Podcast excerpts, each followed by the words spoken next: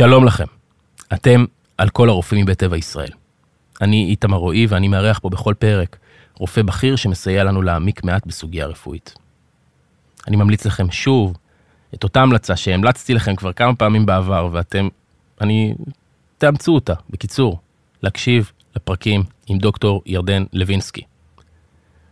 מי שעדיין לא הקשיב להם, זה זמן טוב לגלול אחורה ולהאזין, יש בהם מידע מעניין על הפרעת קשב ושאלות שקיבלנו מהקהל, ודוקטור לוינסקי ענה עליהם, וזה יכול מאוד לסייע לכם. בפרק היום אנחנו מארחים את דוקטור צחי בן ציון, שהוא ידבר איתנו על זוגיות. הקשר בין הפרעת קשב לזוגיות. אז על זה נרחיב היום. דוקטור לוינסקי אמר שזאת הפרעה בתפקודים ניהוליים. הפרעת קשב היא הפרעה בתפקודים ניהוליים. וזוגיות, כאמור, צריך לנהל. אז הבאנו לפה איש שיודע לנהל זוגיות, דוקטור צחי בן ציון.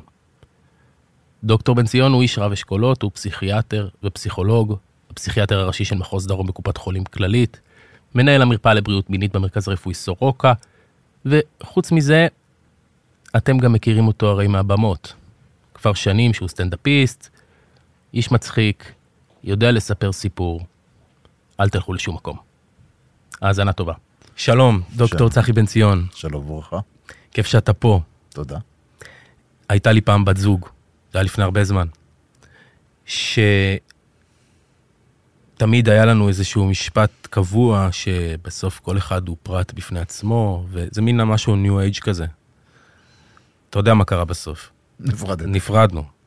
השאלה שלי היא, האם הפרעת קשב היא הפרעה זוגית?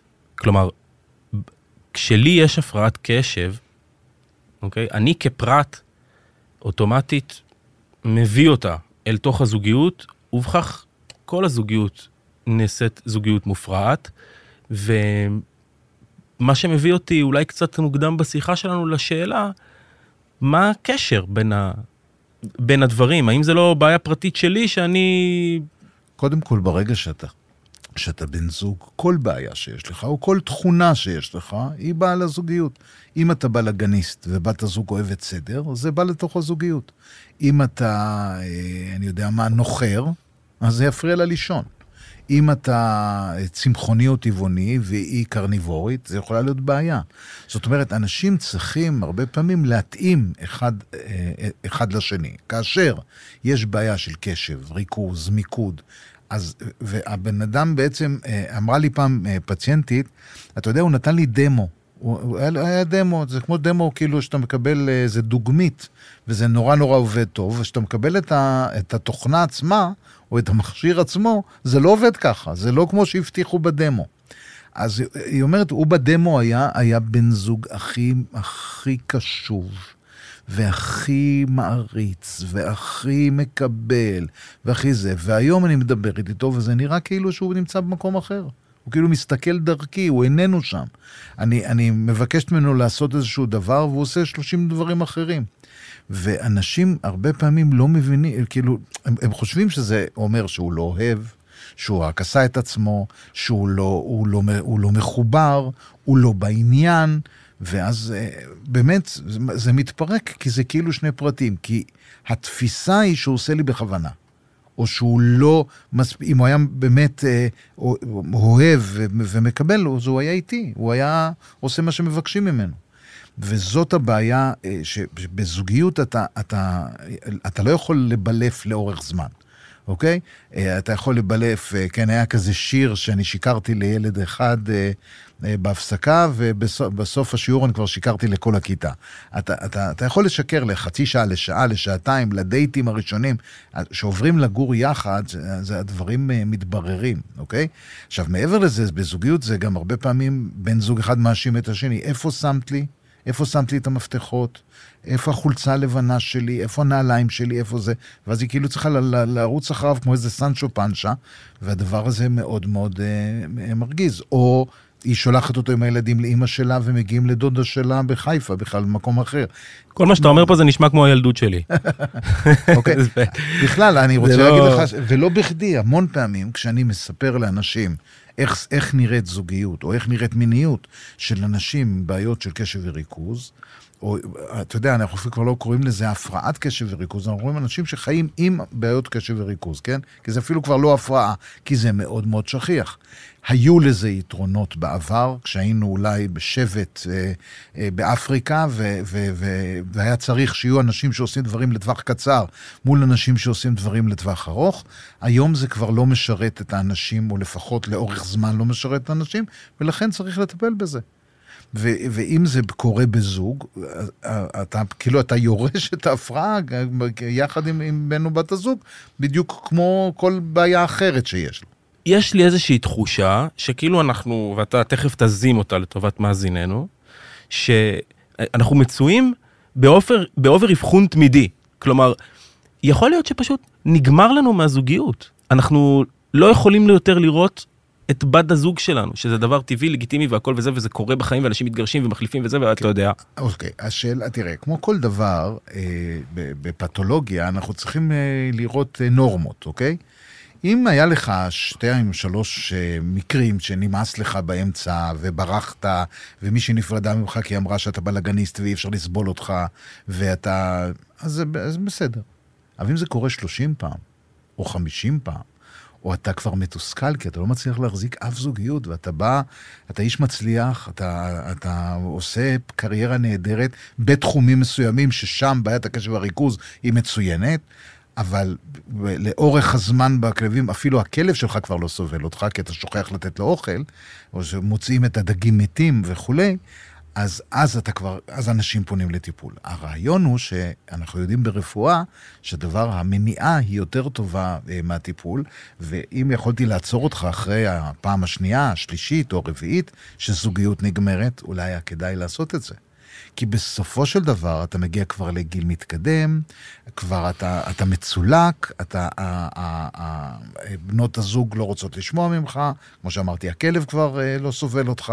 אז uh, uh, כדאי היה לעצור את זה כשאתה עוד בגיל פוריות, כאשר אתה עוד בגיל שיכול לבנות דברים, ואחרת, כשאתה מתחיל טיפול, יש לי אבות שנהיו אבות בגיל 50, כי אחרי שהתחילו לטפל, פתאום הם יכולים להחזיק זוגיות לאורך זמן. אז uh, לבוא ללשכת הגיוס עם uh, מישהו שאומרים, אה, סבא שלך בא, אומרים לו, זה אבא, זה, זה חבל. כי אפשר היה לעצור את הדברים קודם, והרבה אנשים לא מבינים שמה שעוצר אותם זו בעיה ביולוגית.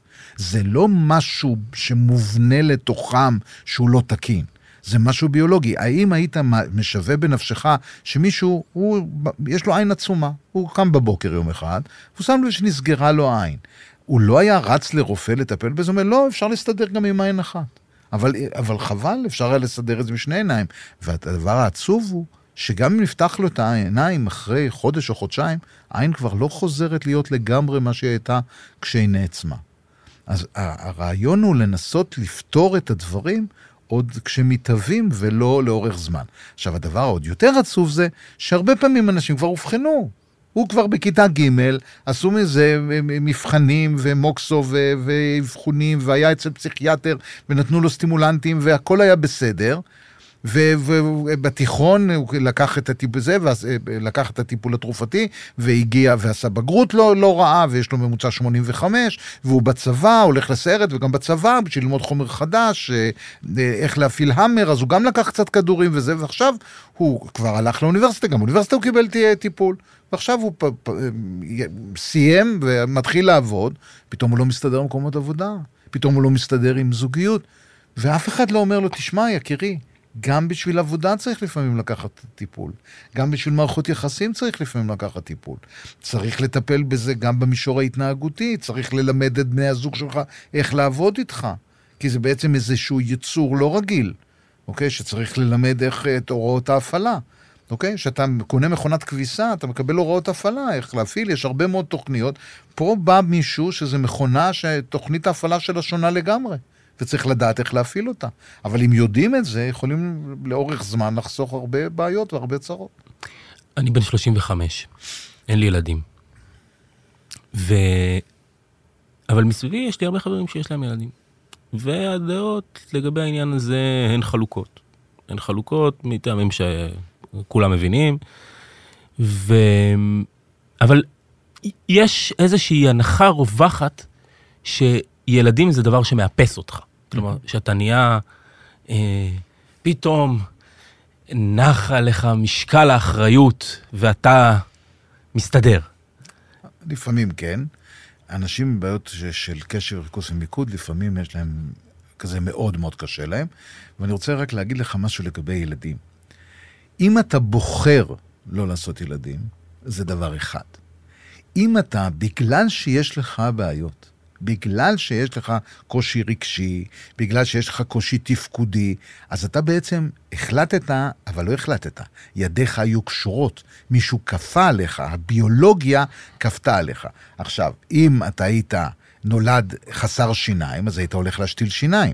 אבל אם אתה נולד חסר יכולות לגדל ילדים, ואני יכול לסדר לך את היכולות האלה, אז אולי חבל, כי יכולים להיות לך ילדים שזה יהיה הגאון הבא, זה, זה יהיה מי שיוציא אותנו מעבדות לגאולה. אז אני כפסיכיאטר, אני כרופא, בעצם תפקידי לשחרר אותך מעול הביולוגיה הלא נכונה. אוקיי? אם יש לך טריגליצרידים גבוהים, אני אתן לך תרופה ונוריד את זה. אפילו אם זה, נולדת ככה, זה, זה תורשתי. אם אתה לא רואה טוב, אז רופא העיניים יתאים לך משקפיים. אם אתה לא, אני יודע מה, אתה נוחר בלילה, אז רופא אף גרון יעשה איזה קילוף ואתה תפסיק לנחור.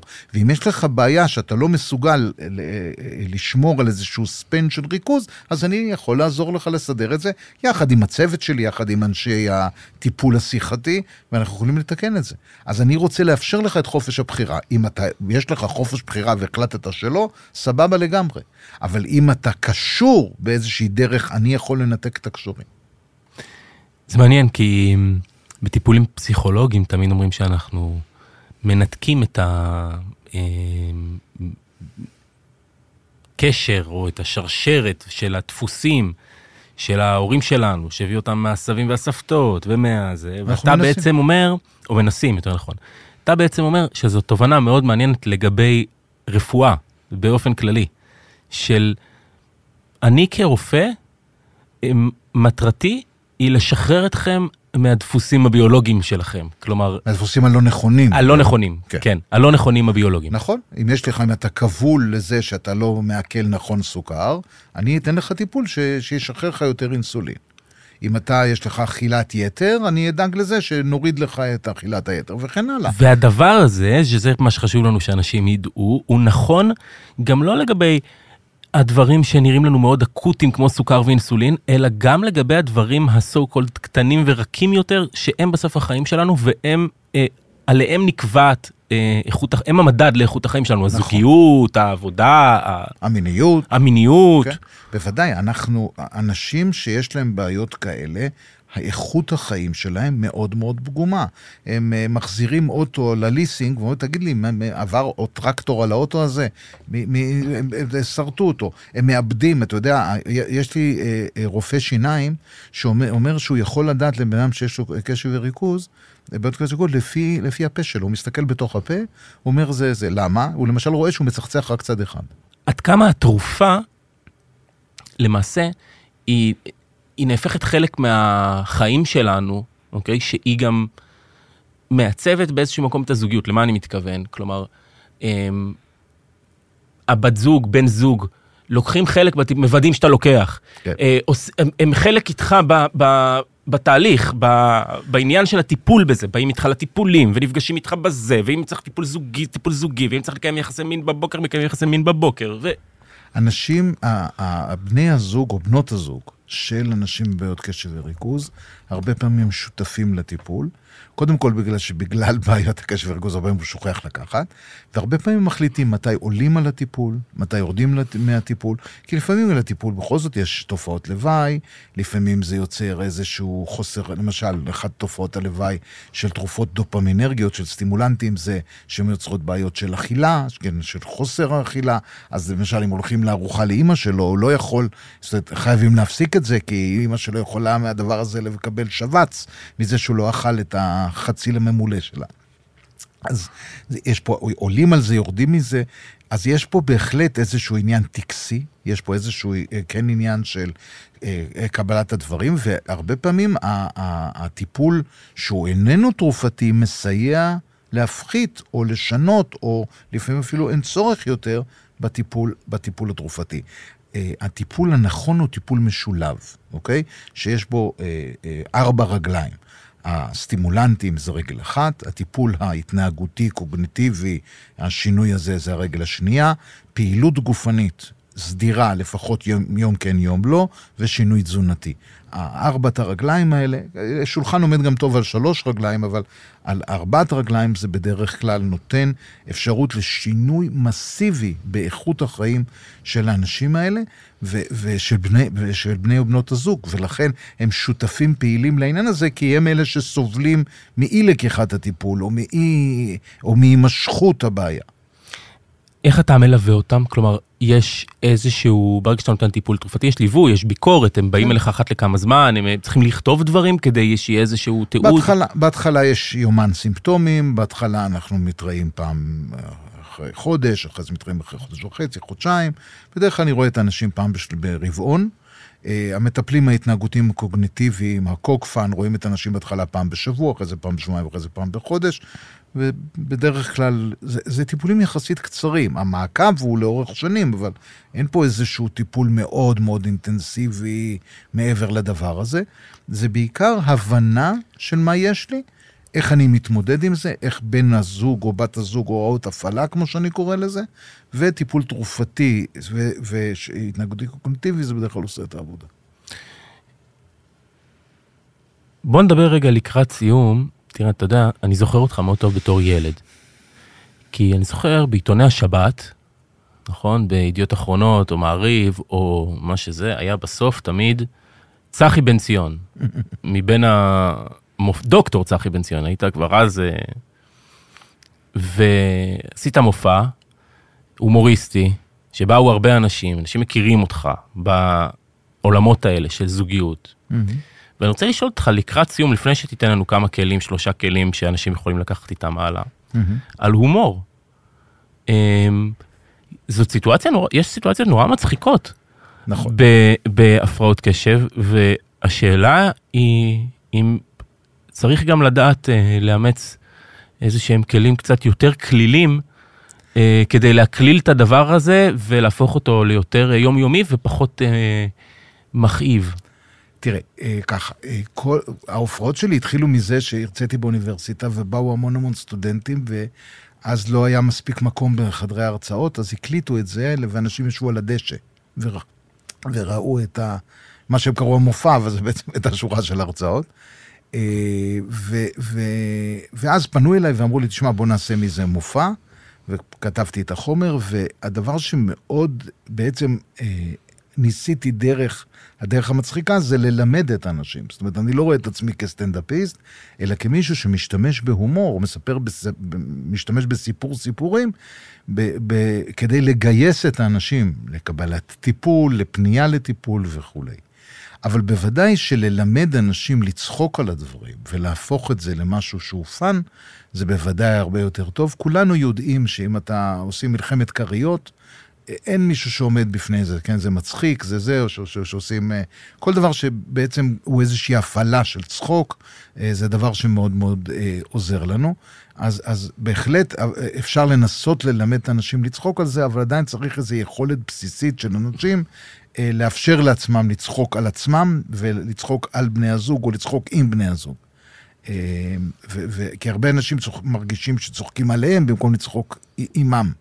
וזה, וזו, אבל בוודאי שהיכולת לצחוק על דברים היא מאוד מאוד חשובה, ואני יכול להגיד לך שבזכות המופע שלי, מאות רבות של אנשים הגיעו אליי, ואלפים, אם לא עשרות אלפים, פנו לחברים שלי, ובעצם עשינו אה, שינוי של לדבר על סקס, זה בסדר, זה לא איזשהו אה, כזה דבר, כמו שעשתה מורתנו הגדולה רות וסטהיימר בזמנו. אה, אני בעצם לקחתי את זה לתוך עולם הסטנדאפ, כאילו, של לדבר על הדברים. היא עשתה את זה בטלוויזיה. רות וסטהיימר, רק נגיד, הסקסולוגית המיתולוגית האמריקאית, יהודייה אמריקאית, שנראית כמו סבתא חמודה כזאת, שכל אמריקה אה, עלתה אליה, עלתה אליה לרגל. כן. שגם היא עשתה, דרך אגב, דברים בהומור, כן? לגמרי, הומור יידישאי. אה, יידישאי ישן, כן. כן. אמ, בוא ניתן שלושה כללים לסיום. אה, תראה, ככה, אני, אני חושב שכלל מאוד מאוד חשוב הוא ש...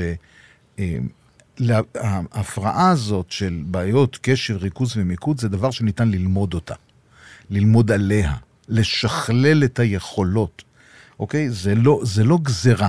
אפשר ללמוד לחיות עם זה, כמובן עם טיפול, אבל בעיקר על ידי זה שאני משנה את הצורה שאני מתנהל בחיים, ו- ואני אני לומד, אני לא מתעלם מזה. להתעלם מזה לא יפתור את זה, אוקיי? הדבר השני אולי אה, להגיד זה שאתה צריך להיות, אה, לשים לעצמך איזה שהם סימנים או לדאוג לאיזה שהם דברים כדי ש, שלא תעשה אה, פשלות. היה לי למשל אה, לפני כמה חודשים, עוד לפני המלחמה הארורה הזאת, אה, אה, פצ... פציינט שאשתו נכנסה, נכנסו לתחנת דלק, הם, הם, אה, הוא תדלק, היא נכנסה והוא התניע את האוטו ונסע, והשאיר אותה, אה, ילדה אחת מאחורה וילדה אחת איתה, והשאיר אותם בתחנת הדלק. ו... אה, אבל, מה גרם לדבר הזה שהוא אה, שם לב? הי- הילדה שנשארה באוטו, אומרת, אבא, אתה צריך להסתובב, תתקשר לאימא שהיית חייב לצאת, וזה, זאת אומרת, הוא בעצם שיחד את הילדים שלו להזכיר לו, אוקיי? או להציל אותו ממצבים כאלה, והילדה חילצה אותו אה, מהעניין. אז צריך ללמוד איך, איך אני מתנהל עם הדבר הזה.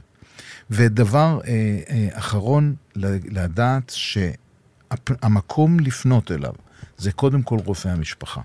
רופא משפחה תמיד יכול לעזור באיזשהו אבחון ראשוני. אז רגע, בוא, בוא רגע, אמרת רופא משפחה דוקטור, אבל אני רוצה רגע שאנחנו נבין באופן כללי מי האנשים ש...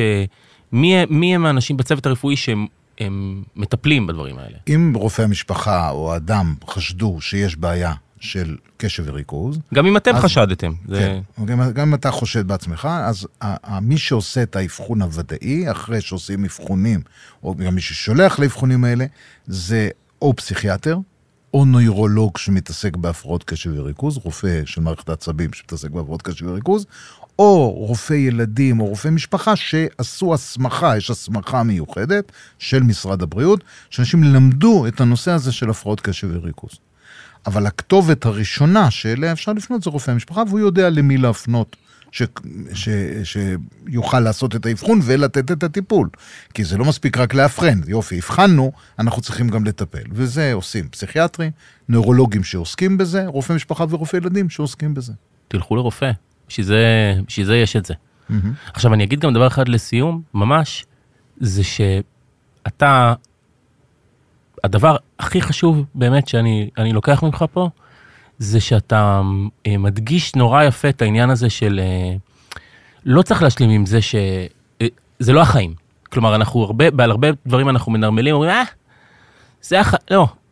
יש לדברים פתרונות, יש להם תרופות, וישבו אנשים מאוד חכמים ומצאו לזה, מצאו מזור לכאביכם, ל- לבעיות שלכם.